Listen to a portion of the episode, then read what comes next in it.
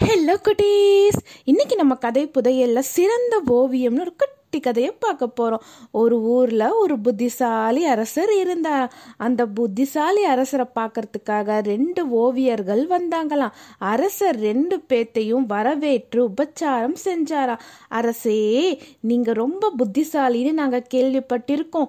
எங்க ரெண்டு பேர்ல யார் சிறந்த ஓவியர்னு நீங்க தான் சொல்லணும் அப்படின்னு அந்த ரெண்டு ஓவியர்கள்ல ஒரு ஓவியன் சொன்னாராம். அதை கேட்ட அரசர் ஆழ்ந்த சிந்தனைக்கு போயிட்டாராம். அப்புறமா அவர் அவருக்கு ஒரு சிறந்த வழி ஒன்று தோன்றினதாம். உங்க ரெண்டு பேத்துக்குமே அரண்மனையில தனித்தனியா அறை தரப்படும். நீங்க எந்த ஓவியத்தை வரையணும்னு நினைக்கிறீங்களோ அந்த ஓவியத்தை அங்க வரையலாம். எந்த ஓவியம் சிறப்பா இருக்கோ அவரைத்தான் நாங்க சிறந்த ஓவியரா தேர்ந்தெடுப்போம். ஒரு வாரத்துக்குள்ளார உங்க வேலையை முடிச்சிடுங்க அப்படின்னு அரசர் சொன்னாராம். ரெண்டு பேருமே அவங்களோட முழு திறமையை பயன்படுத்தி நல்லா ஓவியத்தை வரைஞ்சாங்க. குறிப்பிட்ட நாள் வந்தது.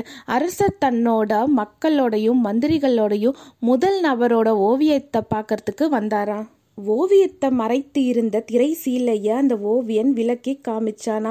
அங்க பல வகையான பழங்கள் தட்டுல வைக்கப்பட்டு இருந்தது போலவே அந்த ஓவியம் வரையப்பட்டு இருந்ததா?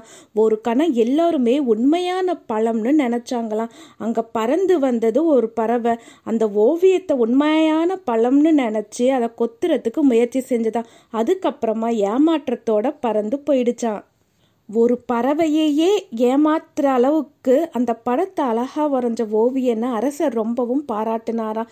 எல்லாருமே அடுத்த ஓவியன் வரைஞ்சிருந்த அறைக்கு போனாங்களாம். அங்கே ஓவியத்தை மறைத்திருந்த திரை சிலையை தொங்கிக்கிட்டு இருந்ததா அரசன் திரை சிலையை நீக்கும்படி சொன்னாரா அதற்கு ரெண்டாவது ஓவியன் சொன்னானா அரசையே பலத்தட்டு படம் வரைஞ்ச ஓவியரே இந்த திரை சீலையை நீக்கட்டும். நான் வரைஞ்ச ஓவியத்தை எல்லாருக்கும் அவன் காமிக்கணும் அப்படின்னு சொன்னாரா முதலாம் ஓவியன் ரொம்ப பெருமையோட அந்த திரை சீலையை நீக்கிறதுக்கு முயற்சி செஞ்சானா? ஆனா அவனால முடியவே இல்லையா?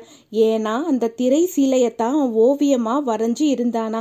முதல் ஓவியன் தான் ஏமாந்ததை அறிஞ்சுக்கிட்டு ரொம்ப சோகத்தோட நின்னானா. ஒரு ஓவியனையே ஏமாத்துற அளவுக்கு ஓவியம் வரைஞ்ச இந்த ரெண்டாவது ஓவியன் தான் சிறந்தவர்னு அரசர் தீர்ப்பு சொன்னாரா? இந்த கதையோட கருத்து என்னன்னா திறமையோட நமக்கு சமயோஜித புத்தியும் இருக்கணும். இரண்டாவது ஓவியன் பார்த்தோம்னா தத்ரூபமான திரை சீலையத்தான் வரைஞ்சிருந்தார். அதே மாதிரி தத்ரூபமான ஓவியத்தை பல தட்டுகள் கனிகள் நிறைந்த அந்த தட்டுக்கள் கனிகளை வரைஞ்சிருந்தது தான் முதல் ஓவியன். ரெண்டு பேருமே பார்த்தோம்னா தத்ரூபமாக தான் வரைஞ்சிருந்தாங்க. இரண்டாவது ஓவியன் புத்திசாலித்தனமாக என்ன சொன்னா முதல் ஓவியன் வந்து இந்த திரை சீலையை நீக்கினதுக்கு அப்புறமா எல்லாரும் பார்க்கலாம்னு சொன்னார்.